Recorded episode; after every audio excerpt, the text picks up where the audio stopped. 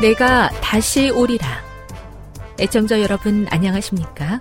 여기는 AWR 희망의 소리 한국어 방송입니다. 본 방송은 천국 복음을 온 세상에 전파하기 위해 제7일 안식일 예수 재림교회가 설립한 세계 방송망입니다. AWR 희망의 소리는 유럽, 라틴 아메리카, 아프리카, 러시아, 아시아의 방송망을 통해 전 세계에 복음을 전파하고 있습니다. AWR 아시아 희망의 소리 방송국은 한국어 방송을 매일 5시간씩 송출하고 있습니다.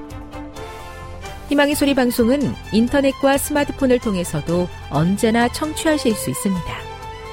들으실 수 있는 인터넷 주소는 awr.org입니다. 유튜브로는 awr 코리아로 검색하시면 됩니다. 이 시간 희망의 소리 한국어 방송과 함께 보람있고 유익한 시간 되시기 바랍니다. 내가 다시 오리라. 여기는 AWR 희망의 소리 한국어 방송입니다. 주파수 안내입니다. 괌에서 송출하는 우리 방송은 한국 표준시로 밤 9시에 9895kHz로 밤 11시에 9800kHz로 다음날 오전 6시에 9695kHz로 각각 1시간씩 방송하고 있습니다. 우즈베키스탄에서 송출하는 우리 방송은 한국 표준시로 밤 10시에 15,670kHz로 타지키스탄에서는 밤 9시에 15,505kHz로 송출하고 있습니다. 애청자 여러분의 많은 청취 바랍니다.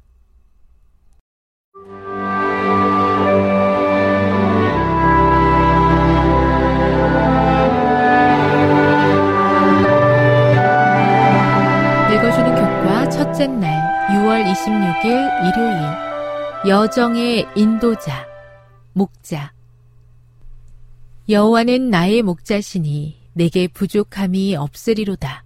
시편 23편 1절 아이들에게 하나님의 모습을 그려보라고 했더니 어느 한 명도 예외 없이 모두의 그림에 하트가 들어 있었다. 이유를 묻자 아이들은 한결같이 대답했다. 하나님은 사랑이시잖아요. 이 얼마나 단순한가. 모든 일이 잘 풀려 나갈 때는 하나님과 그분의 목적에 대해 좋게 생각하기가 쉽다. 하지만 나이가 들고 삶이 점점 힘들고 복잡해져 가면 그분에 대한 우리의 생각도 종종 바뀌고 만다. 물론 하나님은 변함이 없으시다. 우리가 변할 뿐이다. 구약시대에는 양을 치는 것이 매우 자연스러운 일이었고, 시편 23편도 하나님을 목자로, 사람을 양으로 묘사하고 있다. 하나님을 목자로 상징한 것은 구약뿐 아니라 신약에서도 마찬가지다. 그것은 참으로 훌륭하고 변함없는 모습이 아닐 수 없다. 이제 시편 23편을 살펴보기 전에 성경 전체를 통해 성경 기자들이 목자의 역할과 특성을 어떻게 이해하고 있었는지 알아보자. 아래 성경절들은 목자에 관해 무엇이라고 말하고 있는가? 이사야 40장 11절. 그는 목자같이 양떼를 먹이시며 어린 양을 그 팔로 모아 품에 안으시며 젖먹이는 암컷들을 온순히 인도하시리로다. 예레미야 23장 3에서 4절. 내가 내 양떼에 남은 것을 그 몰려갔던 모든 지방에서 모아 다시 그 우리로 돌아오게 하리니 그들의 생육이 번성할 것이며 내가 그들을 기르는 목자들을 그들 위에 세우리니 그들이 다시는 두려워하거나 놀라거나 잃어버리지 아니하리라. 여호와의 말씀이니라.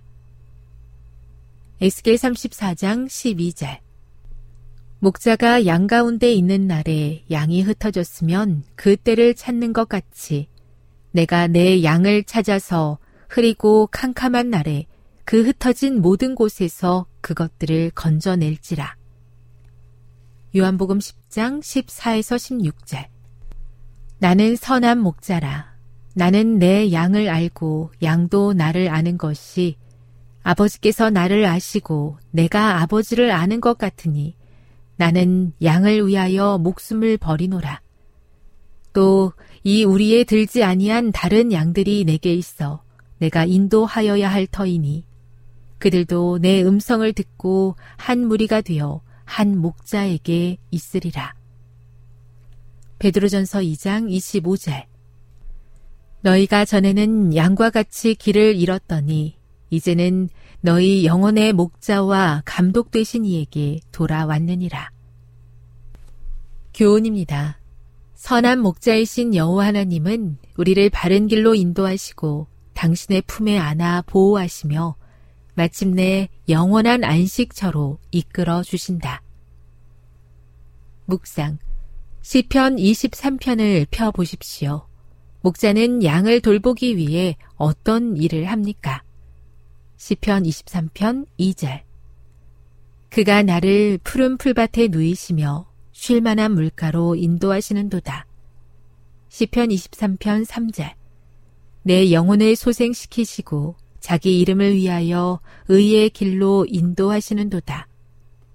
4절 내가 사망의 음침한 골짜기로 다닐지라도 해를 두려워하지 않을 것은 주께서 나와 함께 하심이라. 주의 지팡이와 막대기가 나를 안위하시나이다.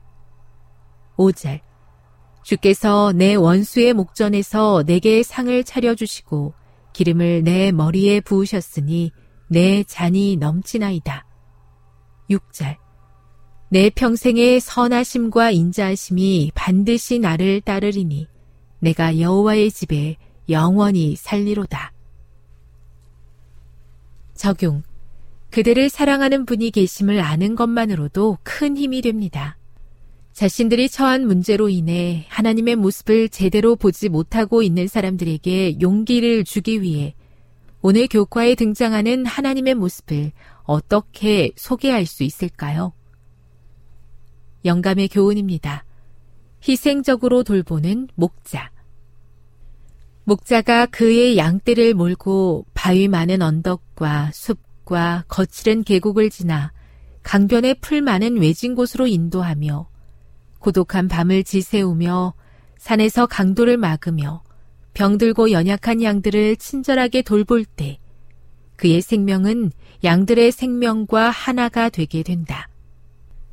강하고 부드러운 애착심이 목자를 그의 돌보는 양무리에 연합시킨다. 아무리 양떼가 많을지라도 목자는 모든 양을 각각 알고 있다. 양마다 다 이름이 있으며 목자가 이름을 부를 때에 그들은 응답한다. 시대의 소망 479 저의 삶을 인도하고 계신 선한 목자 되시는 하나님께 감사드립니다. 변함없이 신실하신 하나님의 사랑을 신뢰하며 선한 목자께서 어디로 인도하시든지 기쁨으로 따라가게 도와 주시옵소서.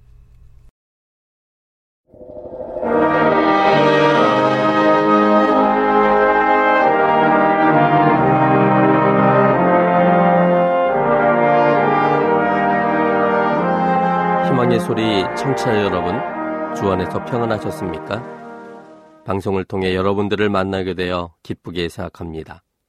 저는 박용범 목사입니다. 이 시간 하나님의 은혜가 우리 모두에게 함께 하시기를 바랍니다. 이 시간에는 사람들의 생각과 하나님의 생각의 차이점이란 제목으로 함께 은혜를 나누고자 합니다. 사람들의 생각과 하나님의 생각의 차이점이라는 제목입니다. 오늘 본문은 사무엘상 5장 1절부터 5절까지 있는 말씀입니다. 사무엘상 5장 1절로 5절입니다. 블레셋 사람이 하나님의 괴를 빼앗아 가지고 에베네셀에서부터 아스도세 이르니라. 블레셋 사람이 하나님의 괴를 가지고 다곤의 당에 들어가서 다곤의 곁에 두었더니 아스도 사람이 이튿날 일찍 일어나 본즉 다곤이 여호와의 궤 앞에서 엎드러져 그 얼굴이 땅에 닿았는지라 그들이 다곤을 일으켜 다시 그 자리에 세웠더니 그 이튿날 아침에 그들이 일찍 일어나 본즉 다곤이 여호와의 궤 앞에서 엎드러져 얼굴이 땅에 닿았고 그 머리와 두 손목은 끊어져 문지방에 있고 다곤의 몸뚱이만 남았더라.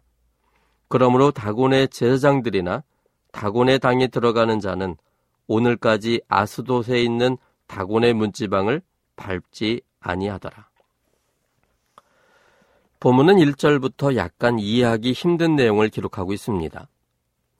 블레셋 사람이 하나님의 괴를 빼앗아 가지고 에베네셀에서 아스돗에 이르니라. 법계나 언약궤도 아닌 하나님의 괴라는 표현으로 하나님의 것임을 강조하고 있는 듯한데 어이없게도 하나님의 괴가 블레셋 사람에게 빼앗겨 버린 것입니다. 사람이 하나님의 것을 빼앗았다는 사실이 믿겨지십니까? 사람이 하나님을 능가하는 일이 있을 수 있을까요? 있을 수 없는 일이지만 실제로 일은 그렇게 벌어졌습니다. 사람들은 생각했을 것입니다. 사람들이 하나님의 괴를 빼앗았다. 그러나 하나님의 생각은 다릅니다. 하나님께서 사람보다 약하여 빼앗긴 것이 아니라 하나님의 뜻에 의해 하나님의 계획에 의해 블레셋 사람들의 수중에 들어가도록 하신 것입니다. 하나님은 비록 외견상 하나님의 괴가 블레셋 사람들에게 빼앗긴 듯 보이는 상황이었지만 하나님은 그 일을 통해 하나님을 알지 못하는 블레셋 사람들에게 생명이신 하나님을 드러내므로 그들에게 생명과 행복을 주고 싶으셨습니다. 이와 비슷한 상황을 우리는 다니엘서 1장 2절을 통해서 볼 수 있습니다. 여기 다니엘서 1장 2절에는 이렇게 기록되어 있습니다. 주께서 유다왕 여호야긴과 하나님의 전 기구 얼마를 그의 손에 붙이심에 그가 그것을 가지고 신할 땅 자기 신의 묘에 이르러 그 신의 보고에 두었더라. 바벨론 군사들이 강하여 이스라엘이 침략당하고 하나님의 성전의 기구들이 약탈된 듯 보이지만 실제로는 하나님께서 그들의 손에 그것들을 붙이신 것이었습니다. 바벨론 사람들의 생각은 그들의 신들의 도움으로 이스라엘과 이스라엘의 하나님을 무찔렀다고 생각했지만 하나님은 그 일을 허락함으로 바벨론 왕과 바벨론의 신하들에게 하나님이 어떤 분인지를 드러내실 기회를 얻으신 것이었습니다. 사람들의 생각과 하나님의 생각은 큰 차이가 있음을 뛰어넘어 다르다는 것을 깨닫게 됩니다. 이사야 선지자는 이사야 55장 8절과 9절에서 사람들의 생각과 하나님의 생각의 차이점, 그것을 뛰어넘어서 다르다는 점을 설명하고 있습니다. 여호와의 말씀에 내 생각은 너희 생각과 다르며 내 길은 너희 길과 달라서 하늘이 땅보다 높음같이 내 길은 너희 길보다 높으며 내 생각은 너희 생각보다 높으니라. 그렇다면 사람의 생각과 하나님의 생각은 어떻게 다를까요? 오늘 본문을 통해서 함께 이 부분을 생각해 보고자 합니다. 첫째는 사람들의 생각은 세속적이고 하나님의 생각은 영적입니다. 사람들의 생각은 세속적이고 하나님의 생각은 영적입니다. 본문 2절입니다. 3무엘상 5장 2절. 블레셋 사람이 하나님의 괴를 가지고 다곤의 당에 들어가서 다곤의 곁에 두었더니 본문은 블레셋 사람들이 하나님의 괴를 가져온 후 그들의 신인 다곤의 당에 들어가 다곤 곁에 두었다라고 기록하고 있습니다. 다곤은 물고기 신이었습니다. 물고기가 많은 알을 낳는 것처럼 그들의 신이 다산을 가져올 것을 기대하여 물고기를 신으로 섬겼습니다. 이 다곤신을 섬기는 제사장들은 물고기 아가미 같은 모양의 모자를 썼었는데 로마 천주교의 사제복장 중 물고기 모양의 모자는 다곤신을 상징하는 것입니다. 블레셋 사람들이 하나님의 괴를 다곤과 함께 둔 이유는 하나님의 괴를 이스라엘이 믿는 신으로 생각하여 다곤과 함께 블레셋 사람들을 도와서 강한 나라가 되게 할 것이라는 기대감 때문이었습니다. 블레셋 사람들은 애굽에서 있었던 재앙들과 광야에서의 전쟁에서 이스라엘이 승리할 수 있었던 것은 바로 하나님의 괴 때문이라고 생각했습니다. 이런 블레셋 사람들의 생각을 엿볼 수 있는 것이 여기 사무엘상 4장 7절과 8절입니다. 사무엘상 4장 7절 8절 블레셋 사람이 두려워하여 가로되 신이 진에 이르렀도다 하고 또 가로되 우리에게 화로다 전일에는 이런 일이 없었도다. 우리에게 화로다 누가 우리를 이 능한 신들의 손에서 건지리요. 그들은 광야에서 여러 가지 재앙으로 애굽인을 친 신들이니라. 이스라엘 진 가운데 하나님의 괴가 들어왔을 때 이 블레셋 사람들이 두려워서 한 말입니다. 그들은 하나님의 괴를 신으로 여겼습니다. 그래서 여호와의 괴가 들어왔을 때 그들은 말하기를 신이 진에 이르렀다라고 말했습니다. 그 하나님의 괴가 두려운 이유는 이것이 이스라엘의 신인데 그 신이 광야에서 여러 가지 재앙으로 애굽인들을 친 신이었기 때문에 그 능력이 맞는 이 신이 들어왔기 때문에 이제 이 블레셋인 우리들은 매우 힘들게 됐다라고 생각한 것입니다.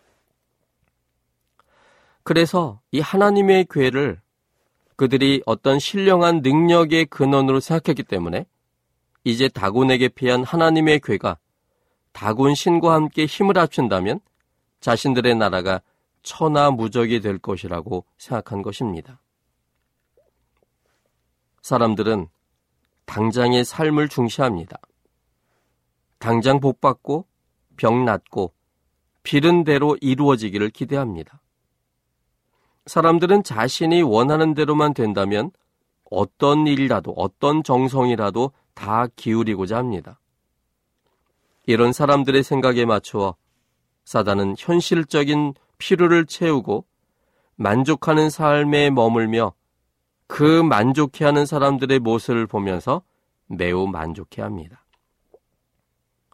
물질적인 풍요 속에 있어도 그리고 굉장히 건강해도 또한 승승장구 무슨 일이든 다 잘 돼도 하나님과 상관없는 삶이라면 그것은 아무것도 아닌 것이 되어버립니다. 여기 누가복음 12장 16절부터 21절까지 있는 말씀을 보겠습니다. 누가복음 12장 16절로 21절입니다. 또 비유로 저에게 일러 가라사대 한 부자가 그 밭에 수출이 풍성함에 심중에 생각하여 가로되 내가 곡식 쌓아둘 곳이 없으니 어찌할꼬 하고 또 가로되 내가 이렇게 하리라 내 곡간을 헐고 더 크게 짓고 내 모든 곡식과 물건을 거기 쌓아두리라. 또 내가 내 영혼에게 이르되 영혼아 여러 해 쓸 물건을 많이 쌓아두었으니 평안히 쉬고 먹고 마시고 즐거워하자 하리라 하되 하나님은 이르시되 어리석은 자여 오늘 밤에 내 영혼을 도로 찾으리니 그러면 내 예비한 것이 네 것이 되겠느냐 하셨으니 자기를 위하여 재물을 쌓아두고 하나님께 대하여 부유치 못한 자가 이와 같으니라. 오늘 이 비유 속에 나오는 그 부자는 모든 것이 잘 되어 가고 있는 것 때문에 만족한 사람이었습니다. 수출도 많아져서 그래서 이제 곡식 쌓아둘 곳이 없기 때문에 곡간을 지음으로 더 많은 곡간을 지음으로 이 곡식과 물건들을 거기에 쌓아두겠다고 생각했습니다. 그리고 여러 해 동안 쓸 물건을 많이 쌓아두었기 때문에 이제는 평안히 쉬고 먹고 마시고 즐거워하겠다라고 그는 생각했습니다. 매우 세속적인 생각입니다. 현실적인 생각입니다. 그런데 그는 물질적 풍요 속에 있고 모든 것이 잘 돼가는 삶이었지만 그러나 그 순간 그 그날 밤 그가 생명을 잃는다면 그 모든 재물들은 그에게는 상관이 없는 것이 돼 버립니다. 결과적으로 우리가 어떤 것을 다 잘한다 할지라도 우리의 생명이 담보되지 않는다면 우리의 생명이 확실하지 않다면, 그래서 하나님과 상관없는 삶이 된다면, 지금 있는 모든 것이 아무것도 아닌 것이 되어버리고 맙니다. 라오디게아 교회의 특징은 예수님이 없이 부자라고 생각하는 데 있습니다. 부족한 것이 없다라고 생각하지만 가장 중요한 예수님이 없는 것입니다. 하나님의 생각은 사람들이 세속적인 것에서부터 영적인 것으로 옮겨지길 원하십니다. 잠시 잠깐 후면 없어질 것들에 초점을 맞추는 삶이 아니라 영원한 생명과 행복이 있는 하나님께 초점을 맞추며 사는 삶을 살기를 기대하십니다. 하나님 안에서의 삶은 세속적인 충족은 온전히 다 이루지 못해도 생명의 확신으로 현실을 만족해 하며 사는 삶입니다. 시련과 고통이 와도 하나님께 대한 확신으로 인내하며 소망 속에 살아가는 삶입니다. 하나님의 생각대로 살면 거기에 보람과 행복과 생명이 있습니다. 그러므로 세속적 생각이 아닌 영적인 생각으로 살아가게 되기를 바랍니다. 둘째는 사람들의 생각은 비생명적이고 하나님의 생각은 생명적입니다. 사람들의 생각은 비생명적이고 하나님의 생각은 생명적입니다. 본문 3절입니다. 사무엘상 5장 3절입니다. 아스도 사람이 이튿날 일찍 일어나 본즉 다곤이 여호와의 궤 앞에서 엎드러져 그 얼굴이 땅에 닿았는지라 그들이 다곤을 일으켜 다시 그 자리에 세웠더니 하나님의 궤를 다곤과 함께 넣어둔 후 이튿날 아침 일찍이 다곤의 당에 사람들이 가보았습니다. 그런데 그곳에 다곤이 여호와의 궤 앞에 엎드러져 그 얼굴이 땅에 쑤셔 박혀 있었습니다. 아스도 사람들은 그 일이 무엇을 의미하는지를 알고 있었지만 큰 의미를 두지 않은 채 다곤을 일으켜 다시 그 자리에 세웠습니다. 아소 사람들에게 그 일은 그들의 신이 생명적이지 않을 뿐만 아니라 그 신을 믿는 사람들의 도움을 받아야만 겨우 세워져 있는 우상임을 깨달아야만 했었는데 그들은 자신들의 생각을 바꾸지 않았습니다. 그들은 그들의 신을 그들이 믿고 싶은 대로 믿었을 뿐 그들의 신이 누구인가는 별로 관심이 없었습니다. 하나님은 다곤신을 넘어뜨렸습니다. 신으로 받드는 신상을 넘어뜨림으로 그 신상의 실체를 보여주기를 원하셨고 또한 하나님 자신을 그 신상과 대비시키고자 하셨습니다. 하나님은 블레셋 사람들이 생명 없는 신상에 연연해 살지 말고 생명이신 하나님 안에서 생명의 삶을 살게 되기를 원하셨습니다. 그러나 아스도 사람들은 생명에 관심을 두지 않고 현실적인 삶에만 관심을 두고 살았기 때문에 그저 넘어졌으면 다시 일으켜서 그들의 소망대로 되기만을 원했습니다. 참으로 어리석은 생각입니다. 신 스스로도 자신을 세울 수 없는 아무것도 아닌 것임에도 불구하고 사람들의 생각이 이미 생명에 관심이 없기 때문에 넘어진 신상을 다시 세우고 그들이 믿고 싶은 대로만 믿었습니다. 오늘날 사람들의 생각이 아소 사람들의 생각과 다르지 않습니다. 사람의 생명이 한계가 있어서 모두가 죽는다는 현실을 매우 잘 알면서도 사람들의 생각은 비생명적인 것에만 초점을 맞추고 있습니다.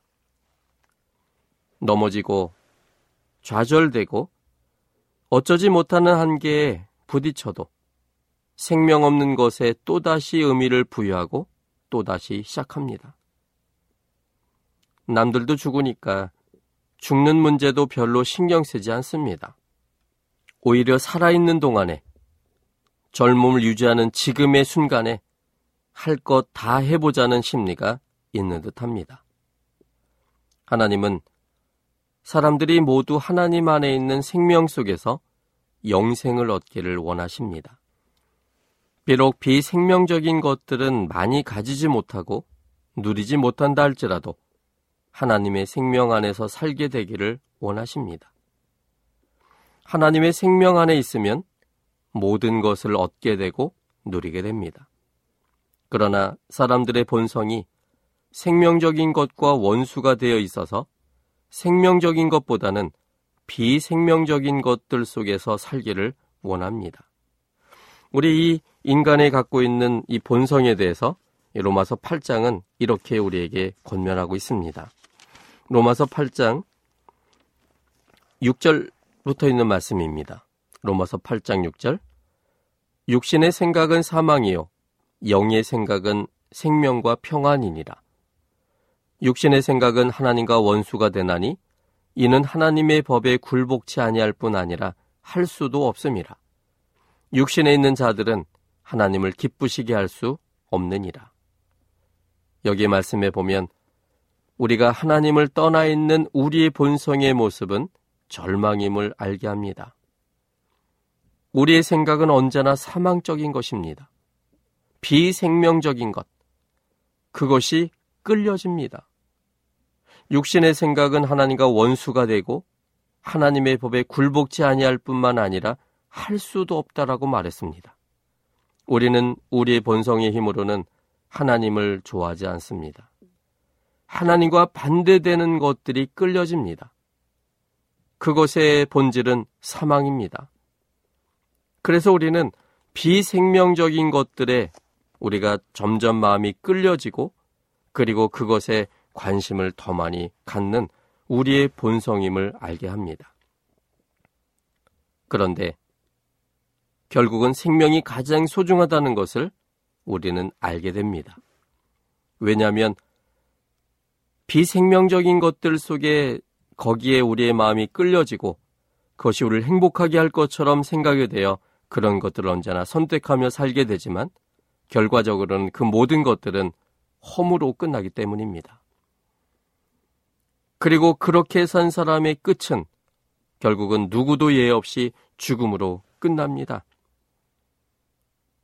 그러므로 우리 인생에 가장 소중한 것이 있다면 그것은 비생명적인 어떤 목록들이 아니라 생명 그 자체입니다.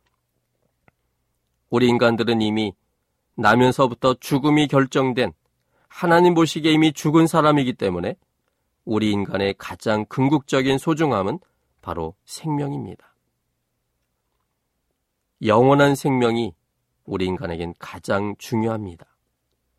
그러므로 우리의 본질은 비생명적인 것을 추구하지만 그러나 하나님의 생명이 우리 속에 있을 때 하나님의 의지가 우리를 새롭게 하여 우리가 생명적인 것에 관심을 갖게 될 것입니다. 하나님은 우리를 창조하신 하나님으로서 가장 생명 속의 행복을 경험하기를 원하시는 분이십니다. 그러므로 우리가 여전히 비생명적인 것 속에 살아가는 우리들을 볼 때 하나님은 우리의 생각이 바뀌어지기를 원하십니다. 우리의 생각이 이제는 비생명적인 것에서부터 생명적인 것으로 전환되기를 하나님은 원하십니다.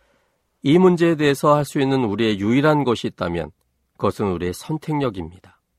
하나님께서 우리에게 주신 원래부터 주신 선택력으로 우리가 비생명적인 것의 생각으로부터 전환시켜 이제는 생명적인 것을 선택할 때 생명이신 하나님께서 우리 속에서 우리의 생각을 바꾸시고 변화시키시고 그리고 그 생각을 이룰 수 있는 능력까지 주셔서 생명적인 하나님 안에 있는 일을 계속해서 하게 하실 겁니다.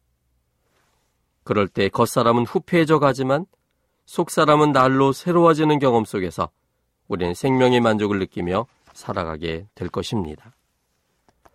셋째는 사람들의 생각은 우상 숭배적이고 하나님의 생각은 본질적입니다.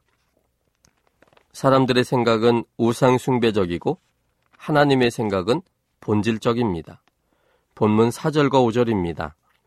3회상 5장 4절 5절 그 이튿날 아침에 그들이 일찍 일어나 본즉 다곤이 여호와의 궤 앞에서 엎드러져 얼굴이 땅에 닿았고 그 머리와 두 손목은 끊어져 문지방에 있고 다곤의 몸뚱이만 남았더라. 그러므로 다곤의 제사장들이나 다곤의 당에 들어가는 자는 오늘까지 아스돗에 있는 다곤의 문지방을 밟지 아니하더라.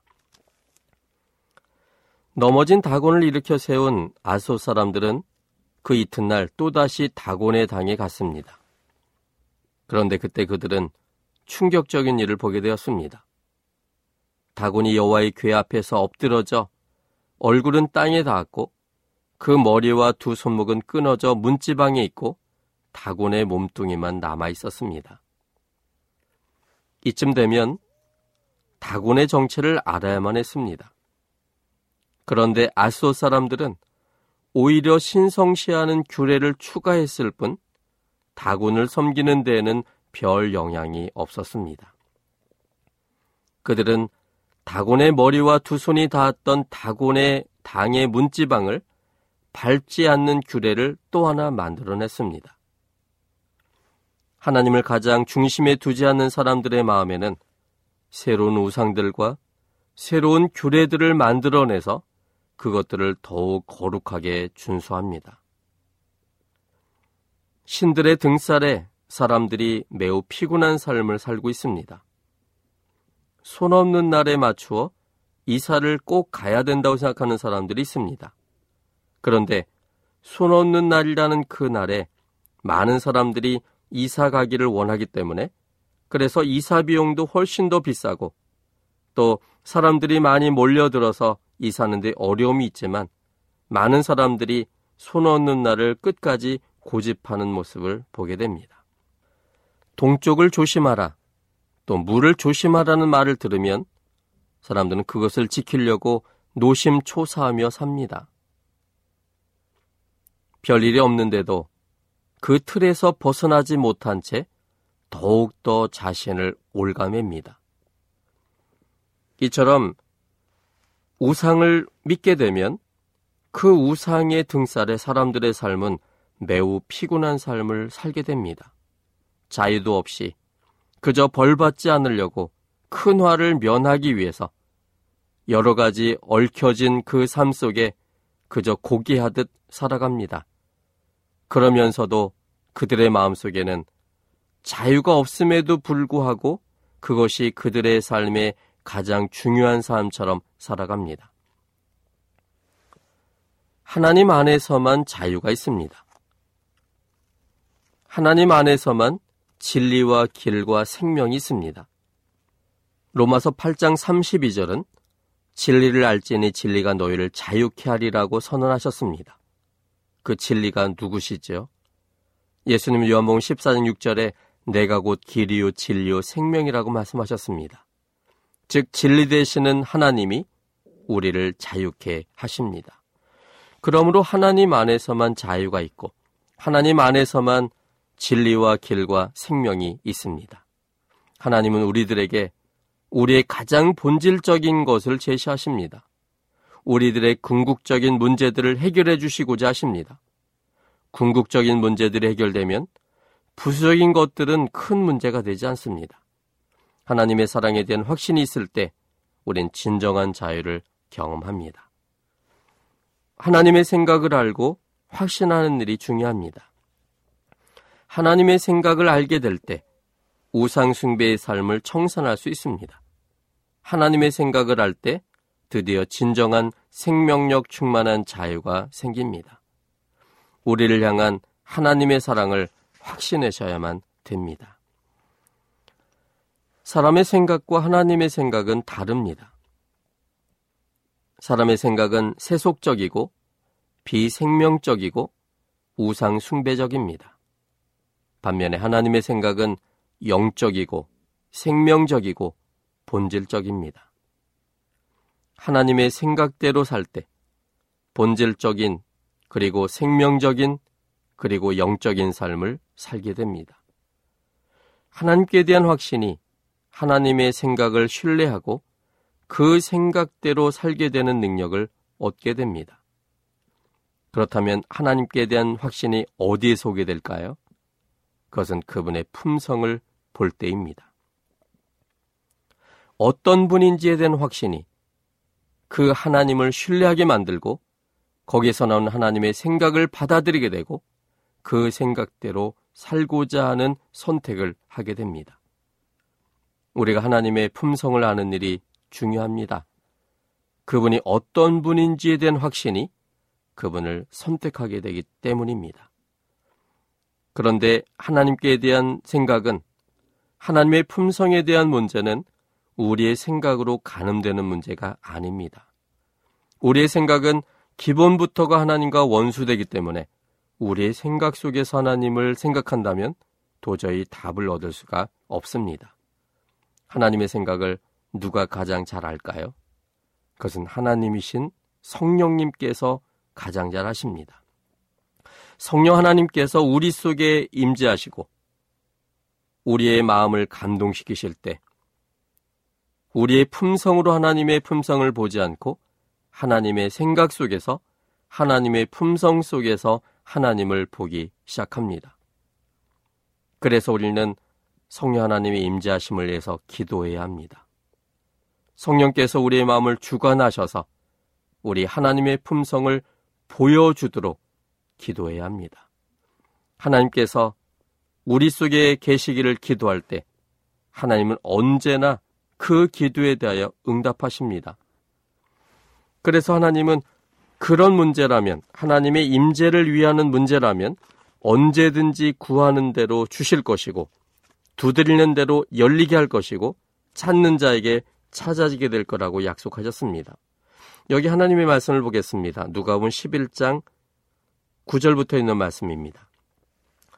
내가 또 너에게 이르노니 구하라 그러면 너에게 주실 것이요 찾으라 그러면 찾을 것이요 문을 두드리라 그러면 너에게 열릴 것이니 구하는 이마다 받을 것이요 찾는 이가 찾을 것이요 두드리는 이에게 열릴 것이니라. 너희 중에 아비된 자 누가 아들이 생선을 달라면 생선 대신에 뱀을 주며 알을 달라면 전가를 주겠느냐? 너희가 악할지라도 좋은 것을 자식에게 줄줄 줄 알거든 하물며 너희 천부께서 구하는 자에게 성령을 주시지 않겠느냐 하시니라. 성령 하나님을 구하시면 하나님은 언제든지 우리에게 주시겠다고 약속하셨습니다. 그러므로 성령 하나님을 임재를 구하는 우리가 되게 하셔서 하나님께서 우리 속에서 그동안 보지 못했던 하나님의 품성을 보게 하고 그 하나님의 품성을 보게 될 때 이제 드디어 그 하나님의 아름다운 품성인 사랑을 우리가 보게 될 때 그분을 신뢰하게 되고 그 하나님을 선택하게 됩니다. 그럴 때 우리는 하나님께서 마련하신 생명과 자유와 행복 속에 사는 사람들이 될 것입니다. 그러므로 사람의 생각을 따르는 사람이 아니라 하나님의 생각을 따라 선택하는 우리 모든 분들이 되시기를 간절히 바랍니다. 지금 여러분께서는 AWR 희망의 소리 한국어 방송을 듣고 계십니다.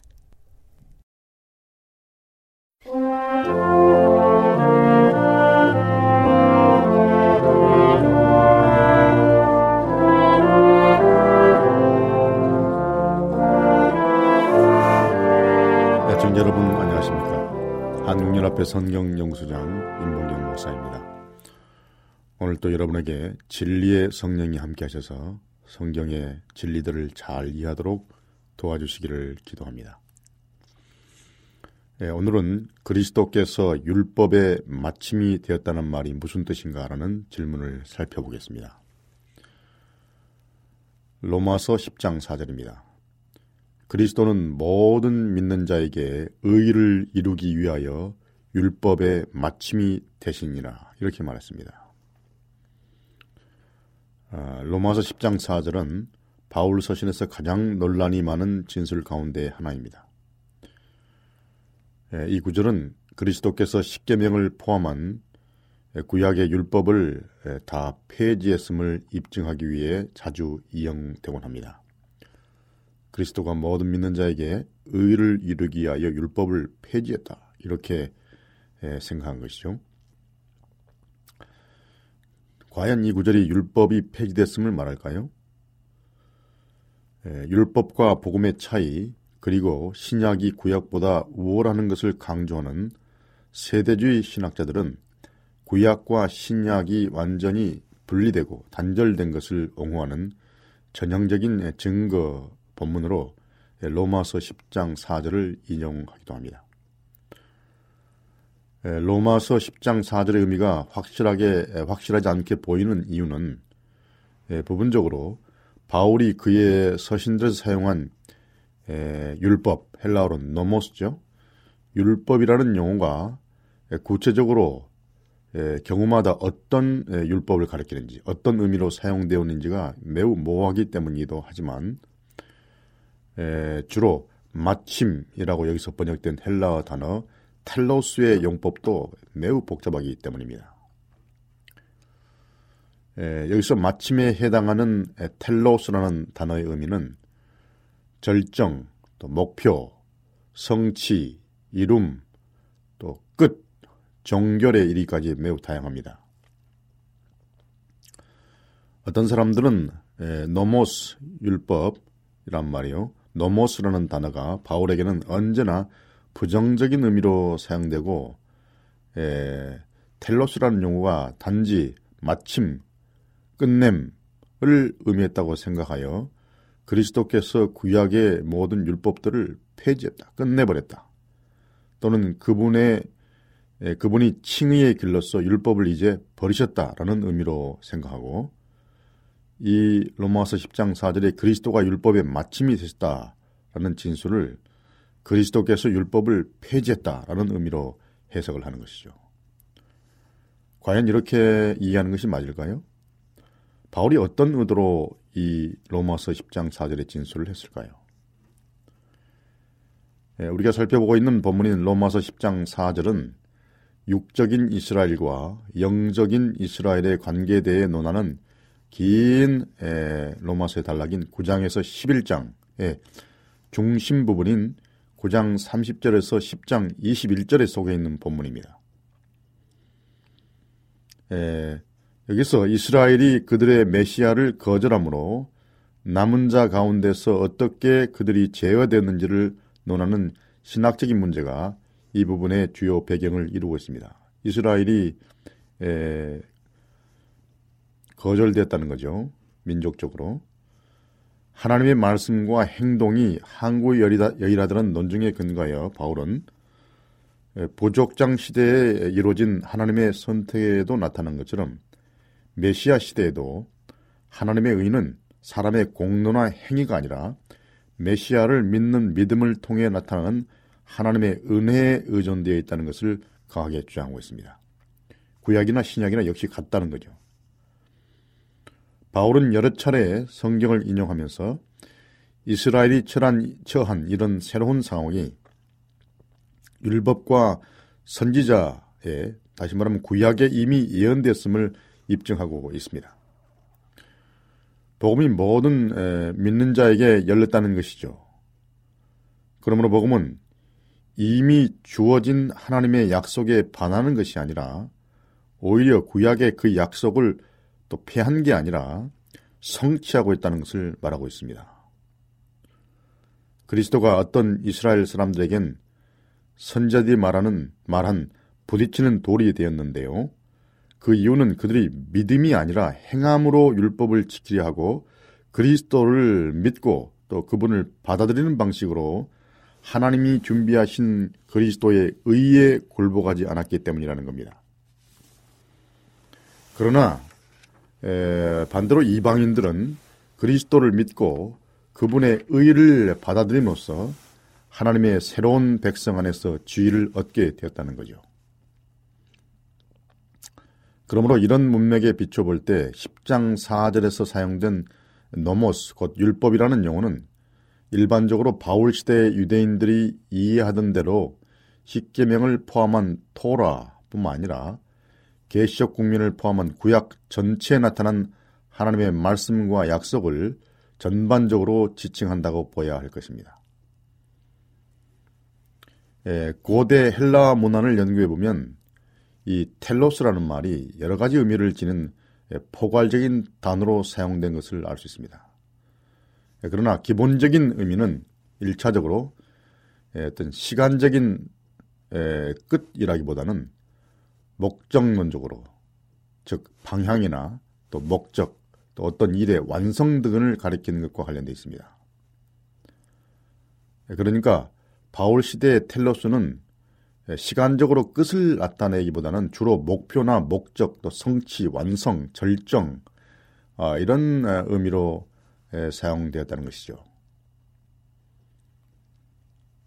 텔로스라는 말이 소유격으로 사용된 단어와 함께 사용되면 예를 들어서 사랑의 텔로스, 율법의 텔로스 이렇게 사용되면 그것은 특별히 끝, 결말 이런 말이 아니라 사랑의 끝, 사랑의 결말, 율법의 끝 이런 말이 아니고 사랑의 목적, 또 율법의 목적, 또 사랑의 목적, 또 결과, 목표 이런 뜻으로 사용된다는 겁니다. 즉 사랑의 목표 또는 목적, 또 율법의 목적 제가 말씀드린 대로 이런 의미가 된다는 거죠. 그러므로 디모데전서 1장 5절에서 텔로스라는 단어는 에, 경계의 목적 이렇게 되어 있습니다. 경계의 목적은 사랑이거늘 이런 구절에 사용되고요. 베드로전서 1장 9절에서는 믿음의 텔로스, 믿음의 결국 곧 영혼의 구원을 받는다는 에, 믿음의 목적과 그 결국을 말하고 있습니다. 그러므로 믿음이 끝장났다는 거나 그 경계가 다 패했다는 거나 그 경계가 끝났다는 의미가 아니라는 말이죠. 고대 헬라의 문헌에서도 텔로스 노무, 다시 말하면 율법의 마침에 해당하는 텔로스 노무라는 구절이 또 그와 연관된 표현들은 율법의 목표나 목적을 나타내고 율법의 폐지나 끝을 가리킨 적은 전혀 없습니다. 그러므로 로마서 10장 4절에서 이 말을 종결, 중단, 폐지, 끝이라는 의미로 에, 율법의 마침이나 율법의 폐지로 번역한 경우는 언어학적으로 또 역사적으로 말해서 매우 특이하며 그렇게 한다 해도 정확하다고 할 수도 없습니다. 널리 알려진 대로 그리스도께서 율법을 폐지했다는 의미로서 그리스도는 율법의 마침이라고 번역한 에, 그런 해석의 첫 번째 문제는 그것이 성경 자체의 전반적인 진술들과 에, 조화되지 않는다는 데 있습니다. 에, 이보다 먼저 그리스도께서는 이렇게 말씀했죠. 내가 율법이나 선자나 폐하러 온 줄로 생각지 말라. 폐하러 온 것이 아니요 완전케 하려 함이로다 라고 말씀했고 바울도 로마서의 허두의 3장 31절에서 믿음이 율법을 피하는 것이 아니라 도리어 굳게 세운다고 강하게 주장했지 않습니까? 에, 둘째로 이 본문을 그리스도의 율법의 그리스도는 율법의 마침이라고 번역하는 사람들은 마치 율법 노모스라는 단어가 단순히 율법 외에 다른 어떤 것을 나타내는 것처럼 해석이 합니다. 그들의 의도를 말하려면 다음과 같은 의미를 덧붙여야 할 것입니다. 예를, 예를 들면 율법 준수의 타당성, 율법 주의로 이해된 율법, 의식적 국면의 율법 등 이렇게 말을 해석을 덧붙여야지 그들의 주장이 맞습니다.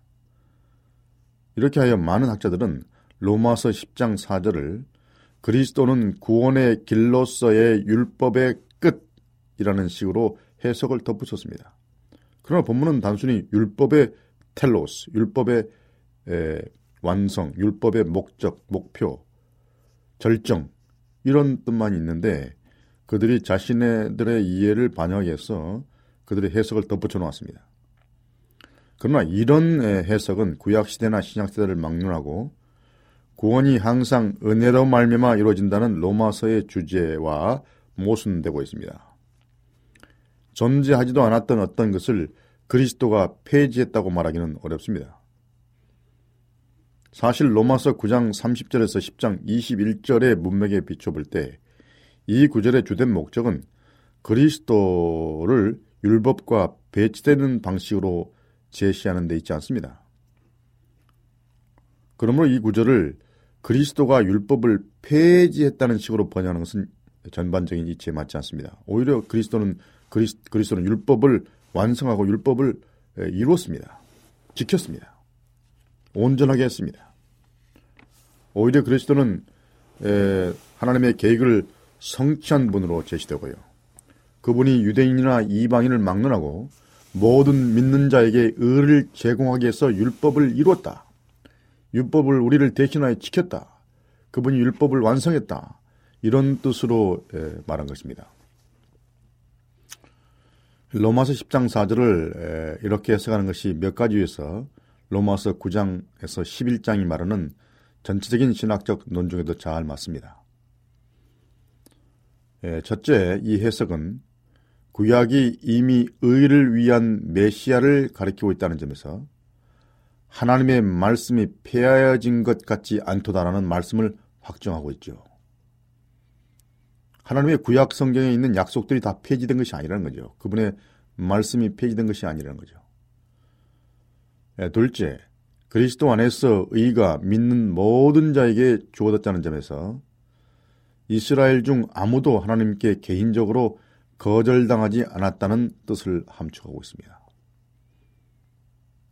셋째, 그리스도 안에서 모든 신자들이 종말론적인 하나님 백성으로 연합된다는 점에 비춰 하나님의 새로운 백성 안에서 유대인과 이방인의 하나됨을 말하고 있습니다.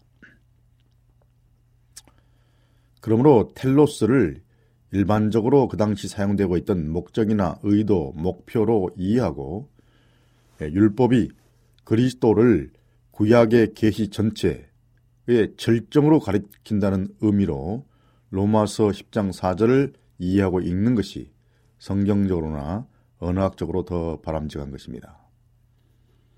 그리스도는 구약의 비유와 상징의 성취와 절정이며 토라와 토라의 완성이요 믿는 모든 자에게 의를 제공하기 위해서 모든 구약의 말씀들을 약속들을 이루, 이루기 위해서 세워진 분이었습니다. 즉 율법의 마침 곧 텔로스란 말은 끝내버린 것이 아니라 율법을 폐지한 것이 아니라 그리스도께서 모든 사람에게 제공하신 의가 율법이 지향하는 목적과 목표이며 또 율법의 진정한 의도이자 의미임을 나타내고자 한 것입니다. 자, 그럼 이 정도로 하고 다음 주제로 넘어가 보겠습니다. 다음 주제는 대단히 예, 광범위한 신학적 이슈를 포함하고 있습니다. 모든 유대인이 다 구원을 받는가? 라는 질문입니다. 로마서 11장 26절입니다. 그리하여 온 이스라엘이 구원을 얻으리라. 기록된 바 구원자가 시온에 솟아 야곱에게서 경건치 않은 자들을 돌이키시겠고 이 본문입니다. 이 본문은 온 이스라엘이 전체가 유대인 전체가 구원을 얻겠다는 말처럼 보입니다. 과연 모든 유대인이 다 자동적으로 구원을 얻겠다는 그런 의미일까요? 로마서 9장에서 11장에서 바울은 유대인과 이방인에 관한 문제 그리고 하나님의 구원의 계획에서 각각 이들이 맡은 역할과 관련된 문제를 광범위하게 다루고 있습니다. 이스라엘은 예수를 메시아로 거절하고 이방인들은 그분을 받아들인 것을 대조하면서 바울은 우리의 주목을 끄는 진술을 하고 있습니다. 그러면서 그리하여 온 이스라엘이 구원을 얻으리라 이렇게 말했습니다. 그러면 이 말이 모든 이스라엘이 다 구원을 얻을 것이다. 모든 유대인이 다 구원을 얻을 것이라는 말일까요? 뭐 액면 그대로 보면 이 구절은 미래 언젠가 모든 유대 민족이 구원을 얻을 것이라고 말하는 것처럼 보입니다. 또한 이렇게 믿는 학자들이 대단히 많은 게 또 문제입니다. 이런 학자들은 문자적 이스라엘 민족이 종말에 회심하고 예수님 재림 직전에 다윗 왕국이 실제로 회복될 것을 주장합니다. 또 다른 학자들은 이 구절에 온 이스라엘이 모든 시대를 통해서 나올 믿는 유대인들의 충만한 수 혹은 유대인 그리스도인의 남은 자를 나타낸다고 주장하기도 합니다. 또 초기 기독교 시대부터 있었던 또 다른 해석은 온 이스라엘이 영적 이스라엘, 곧 유대인과 이방으로 이루어진 교회를 상징한다고 말합니다. 자, 그러면 바울이 여기서 말하고자 한 것은 과연 어떤 에, 주장이었을까요? 이런 질문들을 다음 시간에 다루도록 하겠습니다. 그럼 다음 시간까지 평안하십시오. 안녕히 계십시오.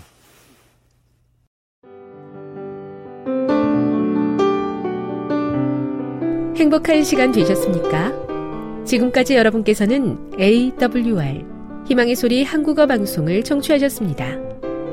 방송을 청취하시고 문의를 원하시는 분은 우편번호 02461 대한민국 서울시 동대문구 이문로 1길 11 희망의 소리 방송부 앞으로 편지나 엽서를 보내주시거나 지역번호 02-3299-5296에서 8번으로 전화 주시기 바랍니다. 지금까지 함께 해주신 애청자 여러분들께 감사드립니다. 애청자 여러분, 다음 이 시간까지 하나님 안에서 늘 평안하십시오. 감사합니다. 내가 다시 오리라. 여기는 AWR 희망의 소리 한국어 방송입니다.